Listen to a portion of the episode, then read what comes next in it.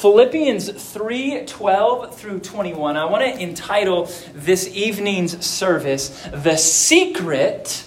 In fact, I think the next few sermons are going to start with The Secret to, wait for it, winning in life. Now, some of you are like, that is the most cliche sermon title ever. That is like a, a cliche book that you'd find on the New York Times best-selling list. It might already be there. But listen, here's the deal. We're going to look through this passage and walk through it verse by verse. And what you will find that, that it's really exactly about that. Paul is writing about how, how you and I should live our lives. But here's what he does. On at least five separate occasions, he uses this very purposeful, athletic, competitive language. In fact, in verse 14, the NIV translates Paul saying, and very accurately translates Paul saying that, that I may win the prize. So there's, there's winning involved.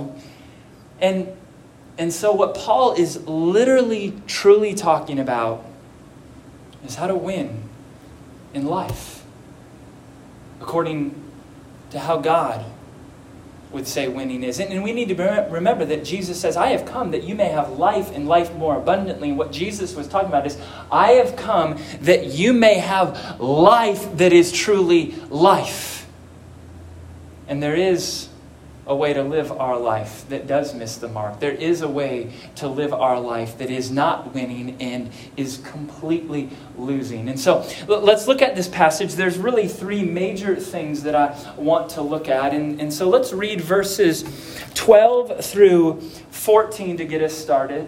He says, Not that I have already obtained this or am already perfect, but I press on. Let's be a talking church. Everybody say, press on to make it my own, by the way, that's the first athletic term that he uses. Press on. This, this is a word that is used to describe a runner that is running in a race, stride after stride, eyes fixed, chest forward. It's, it's describing a runner. I press on to make it my own because Christ Jesus has made me his own. Brothers, I do not consider that I have made it my own. But one thing I do. Everybody say, one thing. One thing. Not two things, not three things. One thing. Forgetting what lies behind and straining forward. Another athletic term. Think of the runner in the last five yards of a sprint. And what are they doing? They are leaning forward. They're straining forward because that's how you win the race. You, you don't go into the finish line leaning back. You lean forward. You, and he says, I'm, I'm straining forward to what lies ahead. I press on, second time he says that, toward the goal for the prize. The NIV translation has it to win the prize. This this Greek word for prize here, it's only used one other time in the New Testament. It's in 1 Corinthians 9 24, where Paul says, In a race, the runners run so that they may receive the prize. And then he says, And so you should run for that too. In other words, Paul is saying, when you run, run to win. How many of you, you, you don't mind winning? Anybody? Anybody? Okay. Yeah, just just some of us. I told you this is the word of God here. Okay, so um, apparently the apostle Paul is competitive and it's biblical. He says, "I press on toward the goal for the prize of the upward call of God in Christ Jesus." Five separate times he uses the, these athletic terms that, that involve winning. But, but here's the thing what is the secret to winning in life, or at least the way that Paul would lay it out? Here's the main idea it is to press on. Everybody say press on one more time. Press on. For the prize. Everybody say the prize. I want to focus on that last part the prize. Because notice, Paul does not say, I press on toward a goal for a prize. He says, no, no, no. I press on for the goal, for the prize. What is the prize? Well, he just plainly says it in, in the next phrase the upward call of God in Christ Jesus. In, in, in, most simplistic terms, he's saying this I press on toward the prize. You know what the prize is? It's Jesus. It's knowing Jesus. It's being known by Jesus. It's being in a relationship with Jesus. In John 17, Jesus says, Eternal life is this that you would know God. Paul says, This is the prize. It's Jesus. It is to know Jesus. It is to love Jesus. It is to pursue Jesus. It's to be in a relationship with Jesus. It is Jesus. That is the prize. It's not a prize, it's the prize. And if you and I want to win in life, we have to go after the prize, not after a prize. And, and, and for some of us, our life is driven by a prize rather than the prize. Our lives might be driven by a prize called a really great family. Or our lives might be driven by the goal and, and a prize that, that, is, that is wealth. Or maybe it's retiring early. Or maybe it's, it's excelling and being successful in business. And Paul says, here it is, guys. You want to win? You want to run the race and win? You have to go after the prize, and it's, it's Jesus. And let's be reminded where Paul is at when he's writing this. Where's he at? Where's he at? Just shout it out. It's okay. If you're wrong, we'll just kind of look at you weirdly. Like, what is it? Where's he at? Prison. Prison. He's, and he's been there for a while. He's been there for at least a few years. And here he is sitting in prison. His prize is not freedom. His prize is, is not getting out. He says, Here's the win. I, I just, I want more Jesus. What is the prize you are living after?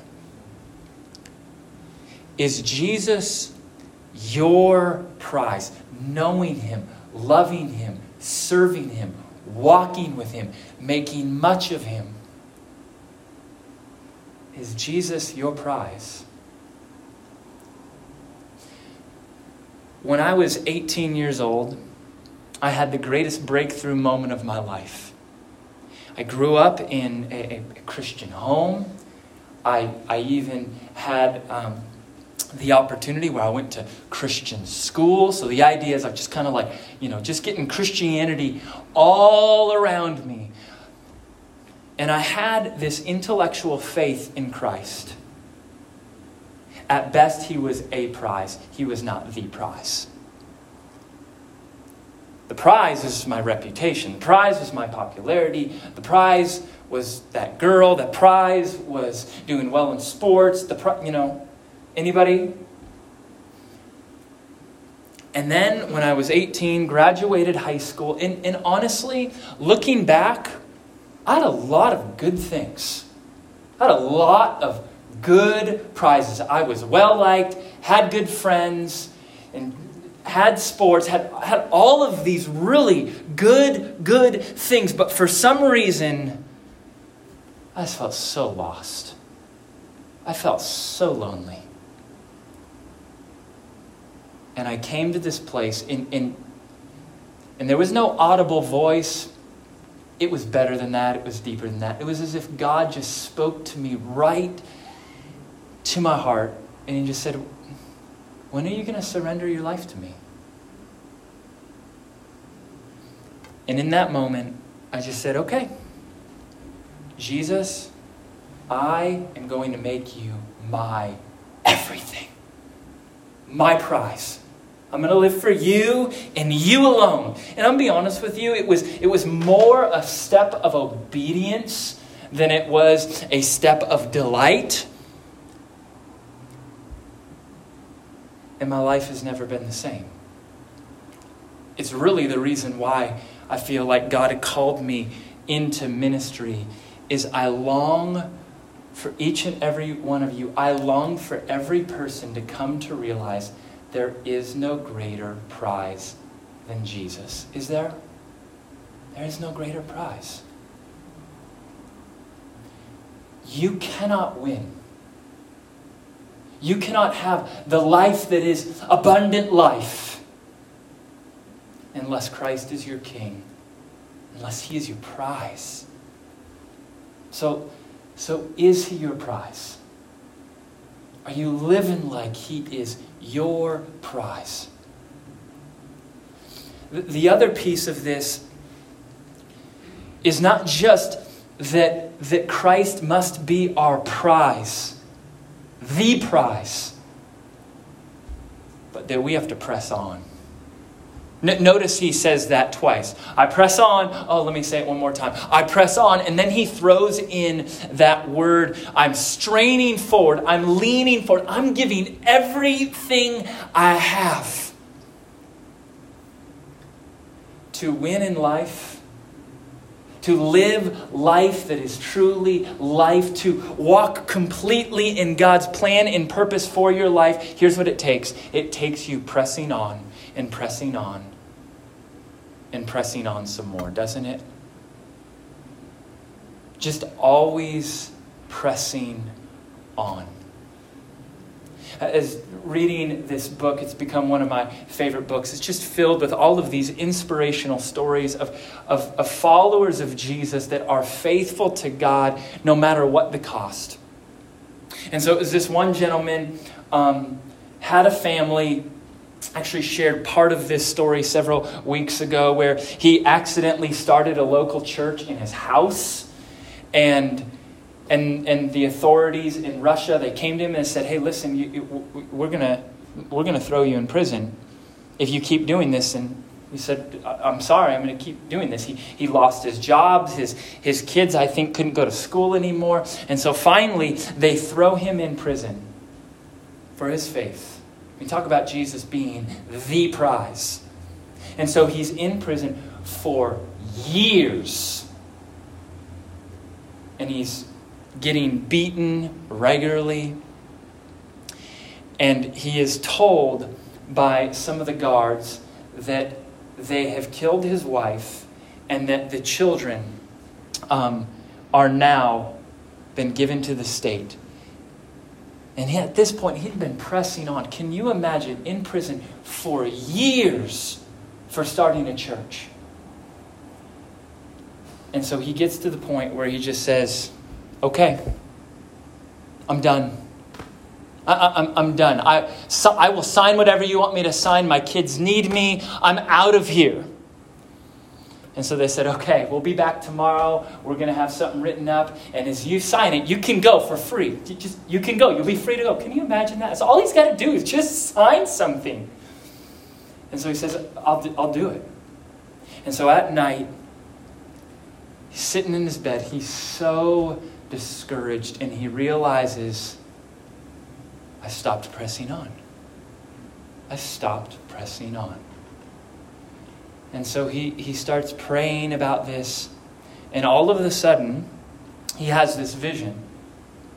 I don't know what you believe about visions or something like that, but they're in the Bible, so I, I, don't know how you feel about that either. So he has this vision, and what he actually figures out is that his wife is actually not dead. His kids are not a part of the state, but they are at home. They realize something's up with dad. Now, let me tell you, they haven't seen him for over a decade and they realize we need to pray for him right now. And so they gather and they start praying in the middle of the night for their dad. And their dad on his bed, who feels like he's just done pressing on, praying, and he has this vision. And in the vision, he sees, and not just sees, but he hears his wife's voice and his kid's voice praying for him. And all of a sudden, he realizes they're alive.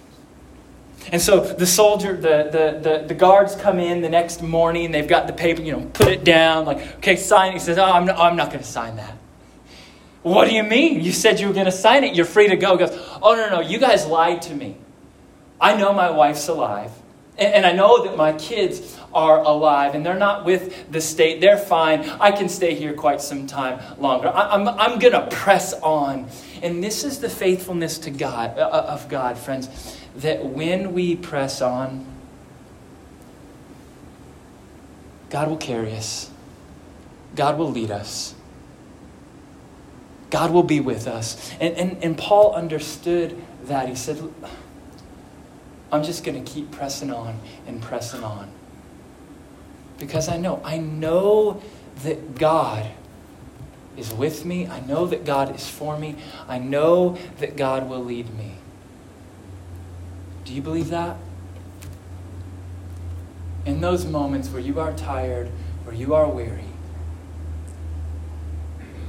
do you press on because you know that in your weakness, Christ is strong? Or do you throw in the towel and say, just let me sign the papers, I want to be done with this? This man spent 17 years in prison, and then he's finally let out. And he goes and sees his kids, and he sees his wife.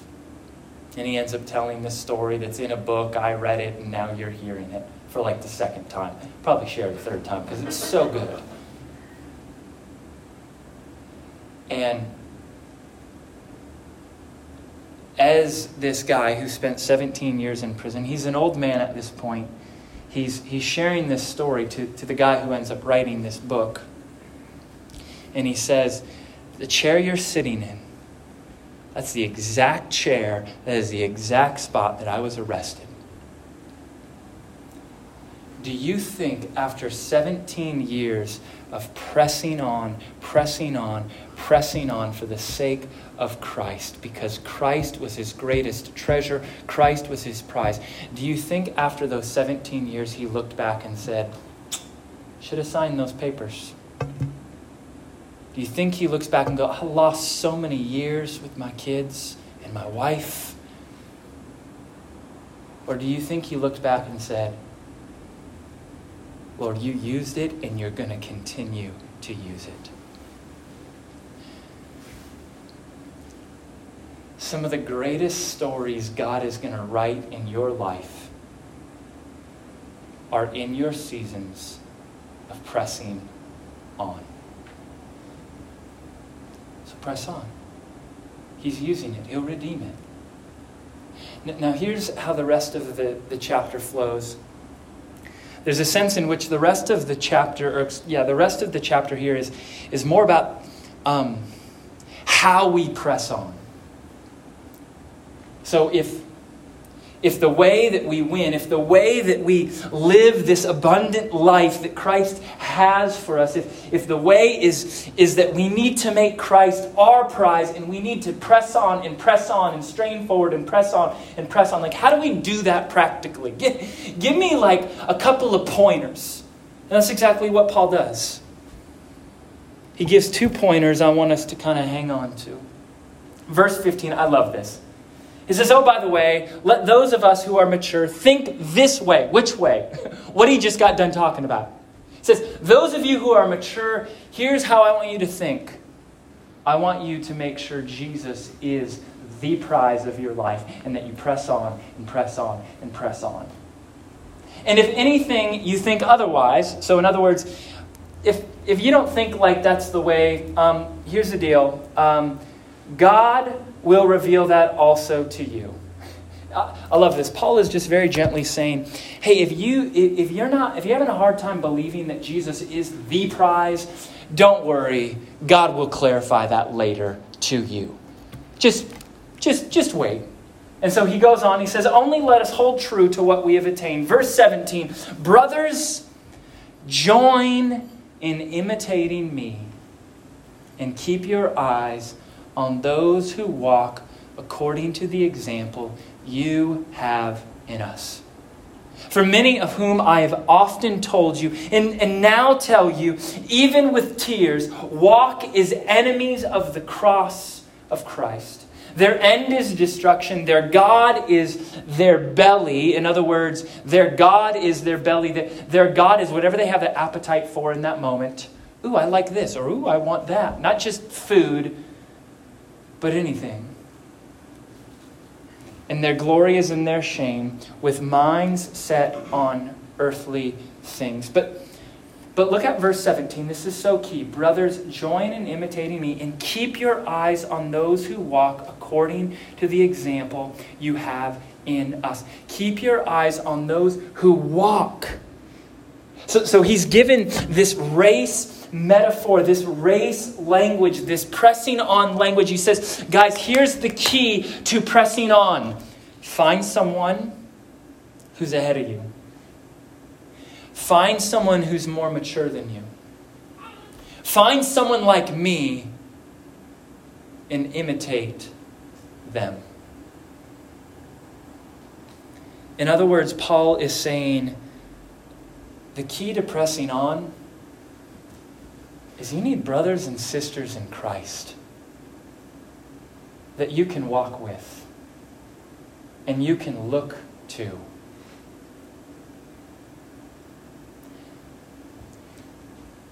we are easily more desperate for this than ever before. You know, I, have shouted this statistic a couple of times.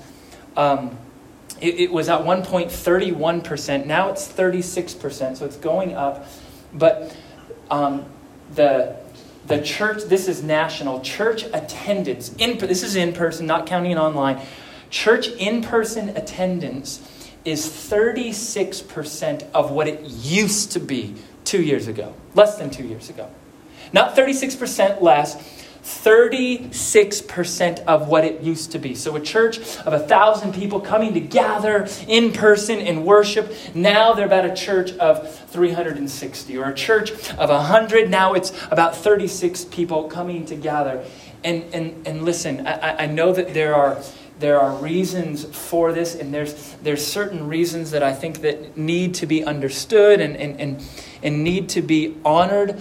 But at the same time, we have to understand that when we do not have the body of Christ, the gathering, and I'm not just talking about a Sunday gathering, I'm talking about I'm talking about community groups. I'm talking about a Sunday. I'm talking about, hey, let's grab coffee. I'm talking about relationships with other believers. That if we don't have that on a consistent basis, it is not it is not going to go well. But here's the trouble. Often you won't see the detriment of that for like 4 or 5 years. Right? Like if if you don't pray with with your wife for a year, it'll probably start showing up. Like, oh, yeah, but you might not even quite notice it.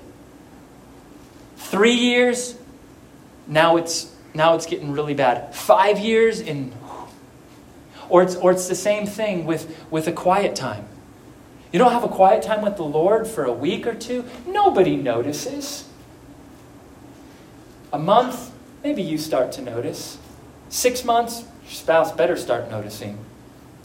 But there's so many things in our life that if we don't do them week after week after week, we don't really notice it until about a year or two goes by and we start realizing, what happened?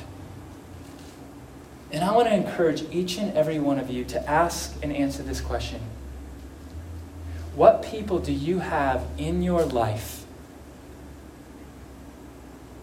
that you can imitate? And not like imitate from afar. I think that's, that's our problem. Like our mentors today are, are people that we listen to on podcasts. Like, oh yeah, John Piper, he's one of my mentors. You've never met him. I listen to his podcast every single week. But who is in your life that is running this race with you? Who are in your children's life that is running this race with them? We are desperate for this. And if we don't have it, the cost is so steep. We are desperate for the. we got to remember the church is the body of Christ. It's kind of a big deal, right? The body of Christ. We are desperate for it. Do, do we have that? Who do you have in your life that is asking you about your prayer life, that is asking about your marriage? Who do you have in your life that you can look to and imitate? Paul says, you, you need that. Join in imitating me and keep your eyes on those who walk according to the example you have in us. We, we are desperate for spiritual fathers, spiritual mothers. We are desperate for the local church. We need that to press on. And, and without it, I don't think we can. But, but here's the last piece, and it's in verse 20 and 21. But I think it's also back in verse 12. He says, But your citizenship is in heaven, and from it we await a Savior, the Lord Jesus Christ, who will transform our lowly body to be like His glorious body by the power that enables Him even to subject all things to himself. Here's what Paul is doing. So let's remember, here's the main idea. Paul says, here's the secret to winning. Here's the secret to living life that is truly life. You need to press on for the prize of knowing Jesus. That's the race we're in. That's the race worth winning. Press on for Christ and Christ alone. But here's what you need you need people in your life. You need the body of Christ. You need people that you can imitate, and they can imitate you. They can encourage you, bless you, pray for you, and you can do the same for them. You need the body of Christ. And here's the last thing that I think he's saying we need we need to know the why. Why are you pressing on? Maybe you've never been in, I think we've all been, but maybe it's been a while have you ever been doing something really, really difficult? I, am just, I can't help but think in the realm of athletics. So maybe you're lifting some weights, or maybe you're on a long run, or maybe you're doing a triathlon or a marathon. You ever, you ever been doing something, and somewhere along the lines it gets so difficult that you ask yourself the question, wait a second, why am I doing this? Has that ever happened to you? Almost every triathlon that I've ever done, somewhere along the way, I literally out loud say to myself, wait a second, why am I doing this? What? Why? And somewhere along the way, I remind myself why. And that's what Paul is doing. Why should you and I press on? Why should this person who is in prison and his kids and his wife don't have him, why should he keep pressing on? Why should you share your faith with your neighbors? Why should you press on in that hard marriage? Why should you press on and give generously? Why should you press on that certain calling that God has given you and it's hard? Why, why, why? And he tells us why. Let me give you two whys. They're basically the same. Look back in verse 12. He says, Not that I've already obtained this or am already perfect, but I press on to make it my own because, that's a purpose statement. Here's why I press on because Christ Jesus has made me his own. It's so simple.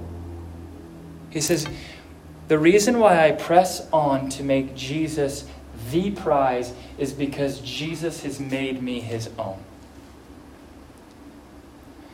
We need to preach the gospel to ourselves over and over and over again. That's what he's doing. He's going, Oh, I need to be reminded of what Jesus has done for me. I press on to pursue Jesus because Jesus pressed on to pursue me to the point of dying on the cross. He presses on to make Jesus his prize because Jesus did the same exact thing for him. And Jesus has done the same exact thing for you and me. When's the last time you've reminded yourself of why you pursue Jesus? When is the last time you paused and said, Jesus, I do this because it's what you have done for me? But, but he goes further than that. He takes this why even deeper. And in verse 20 and 21, he says, But our citizenship is in heaven, and from it we await a Savior, the Lord Jesus Christ, who will transform our lowly body to be like his glorious body. How often do you think about the resurrection? How often do you think about the fact that one day, Jesus is going to take your beat up, broken body and make it brand new. Close your eyes for a moment and just imagine this with me. Not just you, but your loved ones. Maybe some loved ones that have already passed on. There will be a day where Jesus makes your body and makes everybody who is in Christ, makes their body brand new. And Revelation 21 says that Jesus is going to make a new heaven and a new earth. Like all of this around us is going to be brand new, and He's going to give you and I new bodies that will last for eternity. And Paul, he understood this. He realized yeah, I might be in prison, but this is but a glimpse. One day I will have a new body. One day there will be a new heaven and a new earth. And that's why I can keep pressing on. I'm going to have Hillary and her team come up and, and begin to lead our time in worship. And I want, I want to encourage you to just think about that. I want you to think about is Jesus the prize of your life? Is he the prize or is he just a prize? Maybe this is an opportunity for you to repent. Repent of some idols in your life. Repent of some things that have, that have taken the place of Jesus.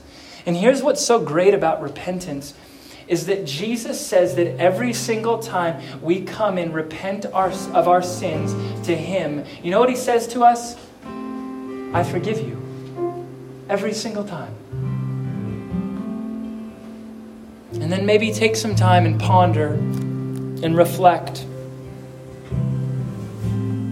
Have you made room in your life for people that can run this race with you?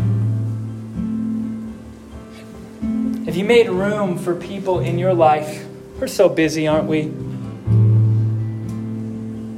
People in our life that can pray with us and pray for us, and we can pray for them. People that we can imitate and they can imitate us as we strive for the prize of Christ. Do you have that? And then finally, this last piece maybe you might just ponder and reflect on the fact that one day Jesus is going to make your body brand new. Those loved ones you care about, maybe you miss and they are in Christ, one day you're going to see them. And that will be all of eternity. This is but a glimpse.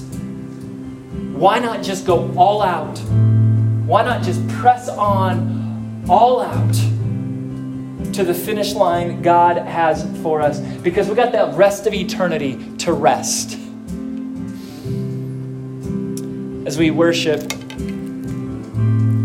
encourage you to take communion and just remember that Jesus rose from the dead because he died on the cross. To take this bread be reminded that Jesus broke his body for you and I. And to take this cup and remember that it's Jesus' blood that he poured out for us. And I want to encourage you to take that as you feel led. Let me pray for us. Gracious Father, we thank you that you want us to win.